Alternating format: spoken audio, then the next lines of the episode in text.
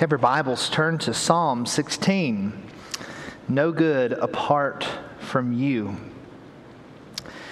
We're a culture that really is obsessed with superheroes. You just think about uh, how many blockbuster movies are based on these fictitious superheroes, whether it's Spider Man, Wonder Woman, Batman, Captain America, Captain Marvel, or Superman. Something that all of these superheroes share in common is that they are a source of safety to those ordinary mortals around them. These superheroes protect, they're unselfish. They exist to keep people safe. We don't have to look at the movies, though, to find our real heroes. As a society, we should have great admiration for all the real life heroes as well. In fact, when someone gives their life as a sacrifice for someone else, we will often say of that person, he or she died a hero. And we see such heroes every day with our brave military who put their lives on the line every day, and our law enforcement as well, and our brave first responders. Our psalm today begins with the words, Preserve me, O God. Other translations, protect me, keep me safe. In the heading of your psalm, it should say it's a miktam. I won't get into exactly what that is because scholars aren't very sure what that is. But it is attributed to David that he is the psalmist, and we are pretty certain that this is David because Twice in the book of Acts, this very passage is referenced in both times. Peter, the first time, Paul, the second time, refers to these words as written by David. And the last time I checked, Peter and Paul lived a lot closer to the time of David than I do. So I think they would have better idea about who wrote this book the book of Psalms 16, written by David. We find three names of God in the very first two verses. He says, Preserve me, O God. It's that Hebrew word El. It means the strong one, the mighty one. And it's fitting that David, the warrior king, who often spent much of his life on the run, with great danger, would cry out to one greater than any hero on earth, to the strongest one and the mightiest of one to preserve him and protect him. Now, if you were here last week, I gave you a little taste of what a lament psalm looks like and sounds like and begins like. And if you remember the lament psalms, there's quite a few of those in the book of Psalms. Those lament psalms begin with a direct address to God and often a prayer. And this psalm begins like a lament psalm, but it's not a lament psalm. It's in a different category. It's really a, a psalm of confidence. A psalm of confidence. Look now, Psalm 16. Let's read from God's word. Preserve me, O God, for in you I take refuge. I say to the Lord, You are my Lord. I have no good apart from you. That's where the title comes from. I have no good apart from you. As for the saints in the land, they are the excellent ones, in whom is all my delight. The sorrows of those who run after another God shall multiply. Their drink offerings of blood I will not pour out, or take their names on my lips. The Lord is my chosen portion and my cup. You hold my lot. The lines have fallen for me in pleasant places. Indeed, I have a beautiful inheritance. I bless the Lord who gives me counsel. In the night also my heart instructs me. I have set the Lord always before me. Because he is at my right hand, I shall not be shaken. Therefore, my heart is glad and my whole being rejoices. My flesh also dwells secure, for you will not abandon my soul to Sheol or let your Holy One see corruption. You make known to me the path of life. In your presence, there is fullness of joy. At your right hand are pleasures forevermore. David's prayer begins Lord, preserve me, keep me safe. He says of the Lord in verse 1 In you I take refuge. I could have easily titled this sermon, Lord, in you I take refuge. Because I believe we find that He is truly the greatest of all good that in him we find our refuge. First, we find refuge in the Lord by surrendering to his lordship and seeing that God is the source of every good thing that we have. I said at the beginning of the sermon that Psalm 16 uses three names of God in the first two verses. Verse 1 uses the name El, God. It means mighty one, strong one. But verse 2, if you look there in your Bibles, you'll see that that verse uses two different names of God. The first should be in your Bibles in all capital letters L O R D, Jehovah, Yahweh, the covenant name of God. The name that God revealed to Moses there at the burning bush in the book of Exodus, when he asked God, Who are you? What is your name? He says, I am that I am. Tell the Israelites that I am has sent you. I am. The covenant name of God for his people Israel. And that's who David speaks to. I say to you, Jehovah God, I say to you, Yahweh. And what does he say? He makes two declarations in verse 2. He says to him, You are my, Hebrew, Adonai. You are my Lord. And I have no good apart from you. David is unashamed to declare that Yahweh, the covenant God of Israel, is his God and that this God, the mighty one, the one who has made covenant promise with the people of Israel, of whom David is the king over the people of Israel, this God, David says, You are my Lord, Adonai, a Hebrew word meaning master.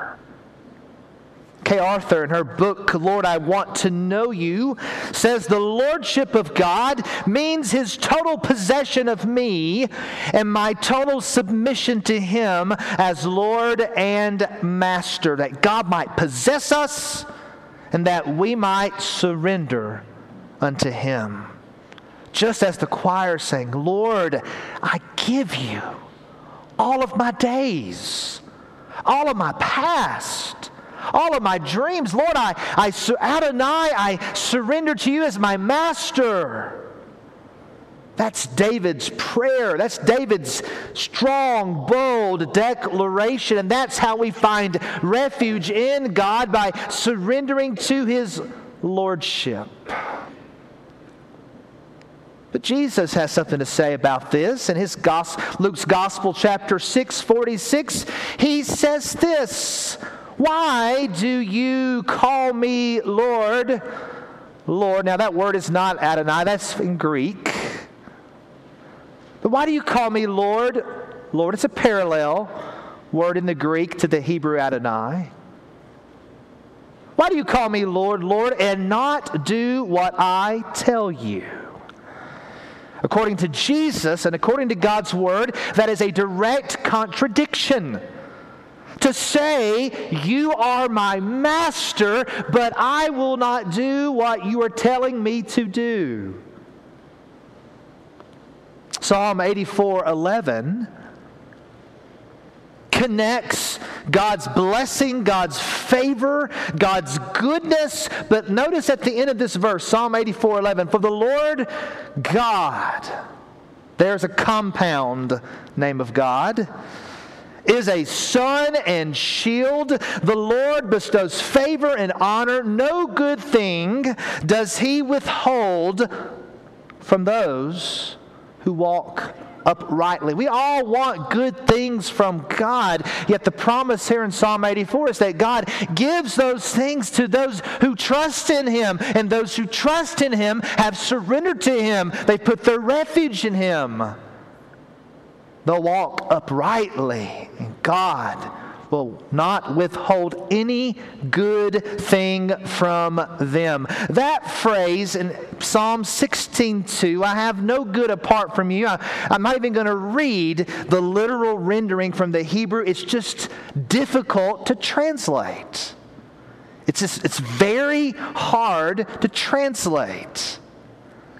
The ESV does well very literal translation, but the NLT, the New Living, really captures this very difficult phrase well when it says in that translation in Psalm 16:2 that every good thing I have comes from you.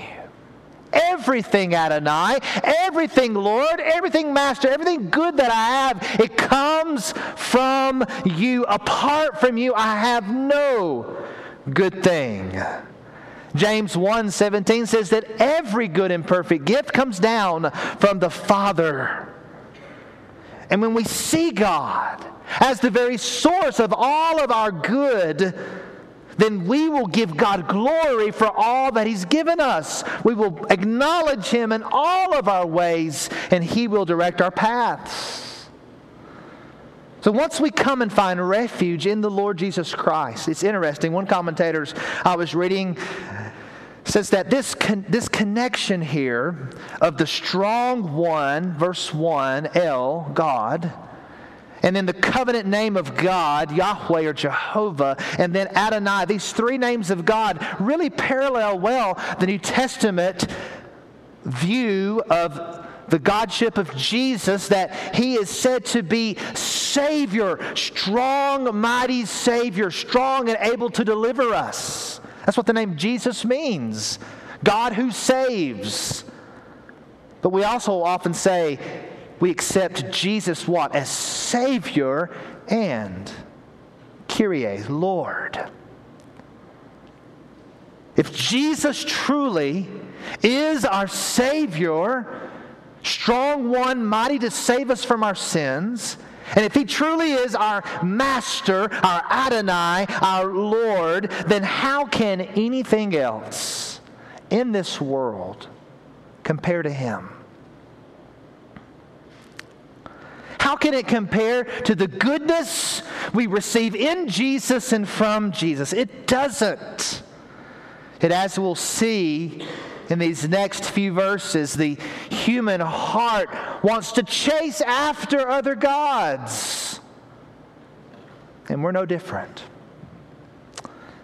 Now, I've made a revision to point number two. Sometimes when I prepared this message before print time on Friday, I keep studying all weekend. The Lord just says things to me a little clearly, more clearly, and so I want to adjust from the insert. The second point is this that we find refuge in the Lord by delighting in God's people, God's blessings, and God's presence. Look at verses 3 and 4, Psalm 16. As for the saints in the land, they are the excellent ones in whom is all my delight. Here's the contrast.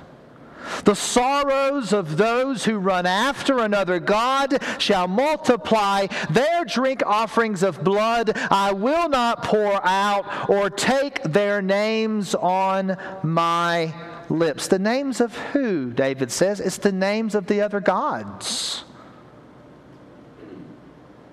There, in other cultures there, in the ancient Near Eastern culture, there were many gods that were worshiped.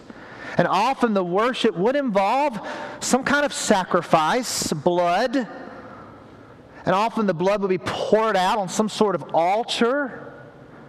David says, I will not participate in any of that. I will not even have their names on my lips. You see, David delights in the excellent ones, the saints in Israel.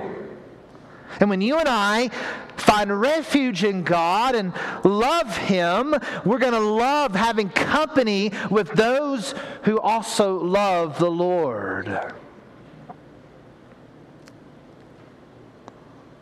Just like David, we should delight in God's people, being with God's people in community, in fellowship, in prayer, in worship, that we're together, delighting in God together, thus delighting in one another. And just like David, we should delight in his in God's people, but we should also delight in God's blessings Oh, there's multiple blessings mentioned in this psalm. Look at Psalm 16:5. The Lord, the covenant name of God, Yahweh, is my chosen portion and my cup. You hold my lot. Now, portion there can mean a meal portion. I never forget a few years ago, it, we got beyond the kids' menu for the Ferris children. They were under that magical age of 12, but they are, Dad, that, that kids' portion doesn't fill me up. We went beyond the so, I, so going out to eat became a lot more expensive. The day's going to come when the youngest, who's six, will say, Dad, Mom, that portion's too small. So he could be talking about a, a meal portion, but I think, uh, I think here what he's really talking about is a portion of land. And here's what's beautiful.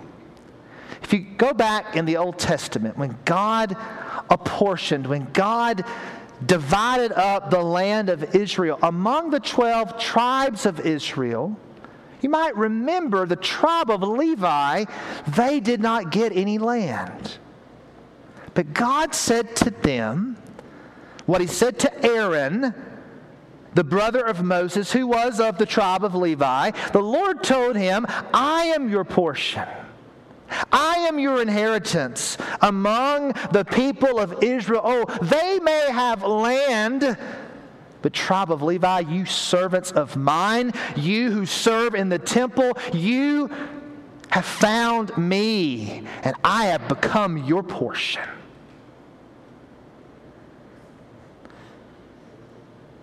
Like Aaron and David, as Christians, we can say, listen, David wasn't of the tribe of Levi. But David had such an intimate relationship with God that he could say, as God's anointed king of Israel, You are my chosen portion. All I want is you to fill me. He says, You're my cup. You're my cup. What does that mean for God to be our cup? I, man, there were multiple different commentator opinions about what this means. But I, here's what I believe in my study this week what it means. Good old Strong's Concordance. It's an easy way for you to, a tool for you to go right back to the original languages of the Bible and see what that word really meant in Hebrew or Greek. Strong's Concordance mentions the Hebrew word translated cup can also be used in a figurative manner to speak of a person's destiny. This is what Jesus does in that Garden of Gethsemane before he goes to the cross. Remember his prayer to God? He says, God, remove this cup from me.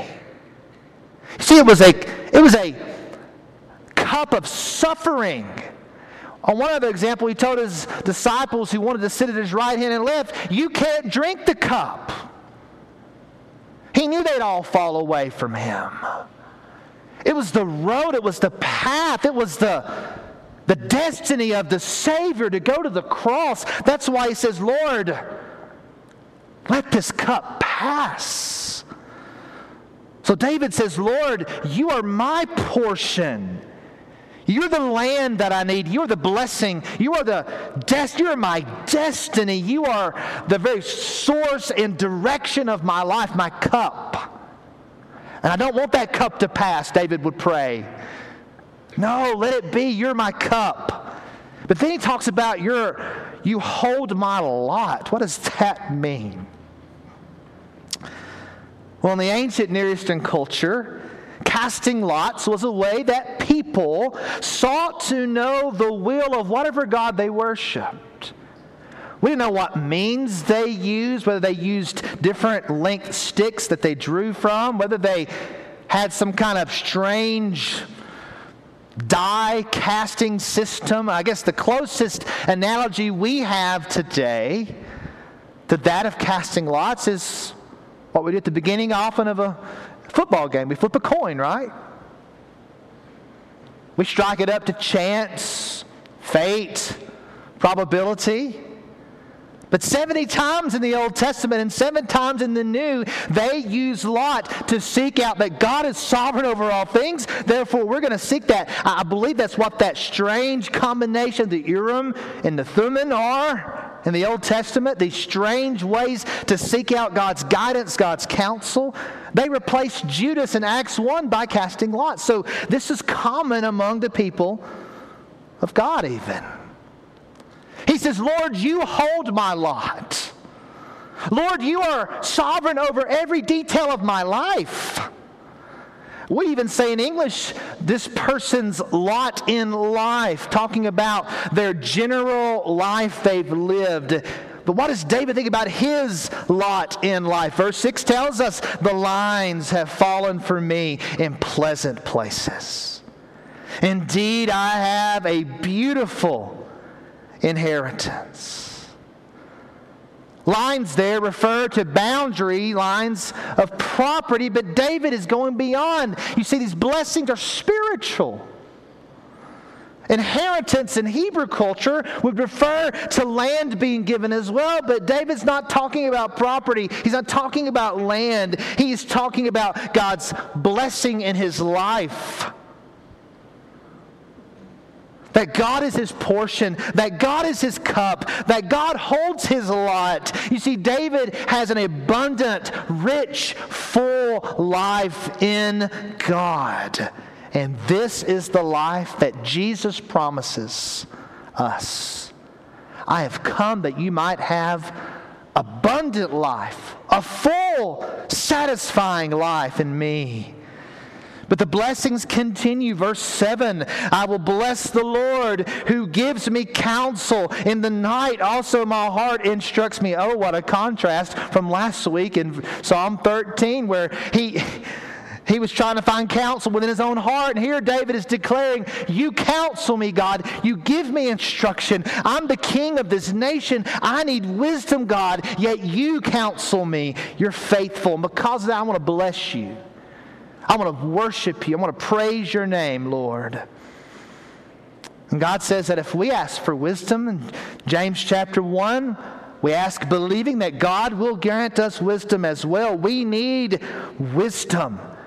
And in the night, he says, My heart instructs me. That's simply saying, both in the day and in the night, there's continual instruction that God is giving me. And oh, we have that in the Word and the Holy Spirit in us. But the blessings keep going. Verse 8 I've set the Lord always before me because he is at my right hand. I shall not be shaken. David has said, Lord, I am setting you before me. It's, it's very intentional. And like him, we too should acknowledge the Lord's presence always before us. So many times we live our lives in our own strength and our own wisdom. We live as if God is not even present. That our decisions are just our decisions to make, and we, we live as functional atheists when we really believe in God and we fail to acknowledge and set Him before us. When, when, when that's the case, then we're easily shaken. But when we set him before us, we find that because God is at our right hand, then we will not be shaken. Oh, to be at the right hand. So significant in Scripture. You see, a fully armed warrior would hold his sword in the right hand and shield in the left. And the very person, that soldier, that would sit, that would be at the right hand of that soldier. Here, David, the warrior king, would go out and fight with Israel. The very person he put right there at his right side would be a shield to him, a defender to him. And that's what God is to us no matter who's coming against you. God is at your right hand. If you know Jesus Christ and you're setting the Lord before you, you can stand. You will not be shaken. He is at our right hand. What a promise. I'm going to jump ahead to verse 11 because it's just too good.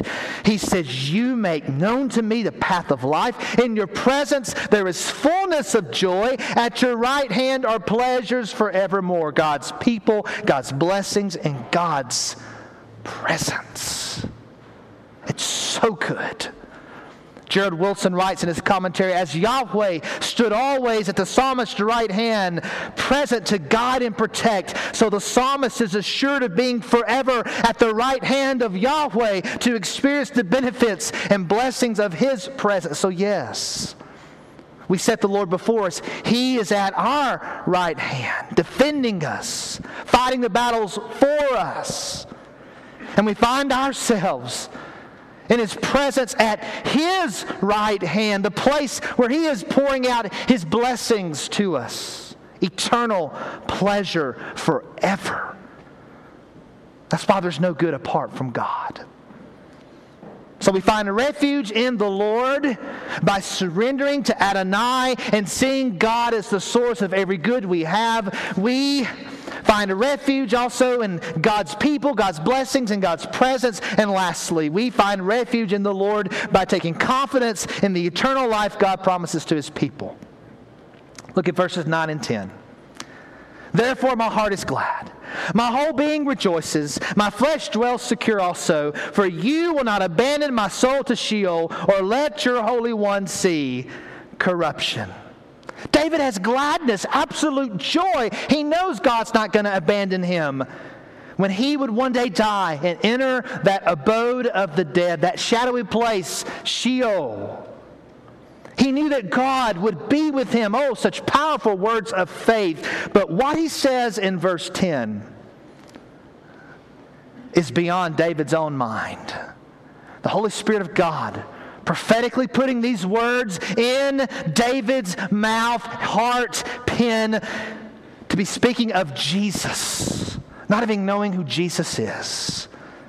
As James Boice writes, when we die, our bodies do decay. Even if we're waiting for the resurrection, David's body decayed. It did.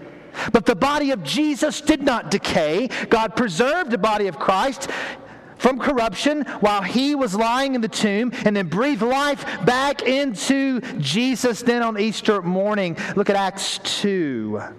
Acts 2. This is Peter's sermon on Pentecost Day. The Spirit has come. And he's preaching about the resurrection of Jesus. He says, God raised him up, loosing the pangs of death, because it was not possible for him to be held by it. For David says concerning him, and he quotes Psalm 16 I saw the Lord always before me, for he is at my right hand, that I may not be shaken. Therefore, my heart was glad, my tongue rejoiced, my flesh also will dwell in hope. For you will not abandon my soul to Hades, or let your Holy One see corruption. You have made known to me the paths of life. You will make me full of gladness with your presence. And he goes on to say here, very clearly in Acts, that David was being prophetic speaking about the very resurrection of Jesus because Jesus was never abandoned to the grave and neither did his body experience any corruption, no decay. Psalm 73 28, but as for me, the nearness of God is my good. I've made the Lord God my refuge, that I may tell of all your works. When God is our refuge, His nearness is our good, His presence is our life. That's why David could say, You make known to me the path of life because God made known to Jesus the path of eternal life. He made He revealed that. The eternal Son of God died on that cross for you and me, and God was never abandoned him. The Father was there with the Son. The Father brought his Son back from the dead, no corruption to live forever as the risen Savior. And because Jesus is alive, we can be alive forevermore through faith in Him. And in his presence, the presence of God, we can experience fullness of joy, the greatest pleasure anyone could ever know, far greater than any other earthly pleasure. And there's lots of earthly pleasures, but none compare to being at the right hand of God forevermore. I'll close with this. Donald Wilson writes in his commentary it is Jesus through his resurrection who takes this path of life into the presence of God. He alone fulfills the promise of triumph over the grave, issuing eternal life. Christ the Lord is preserved by God, given his inheritance, not moved or shaken, secured from death, ushered into the presence of the Father where there is fullness of joy. This hope then becomes our hope in him. We too share in his Easter victory. In him rest in hope. In Him, our souls are not abandoned to Sheol. In Him, we do not see corruption. And in Him, we will know the very presence and pleasures of God.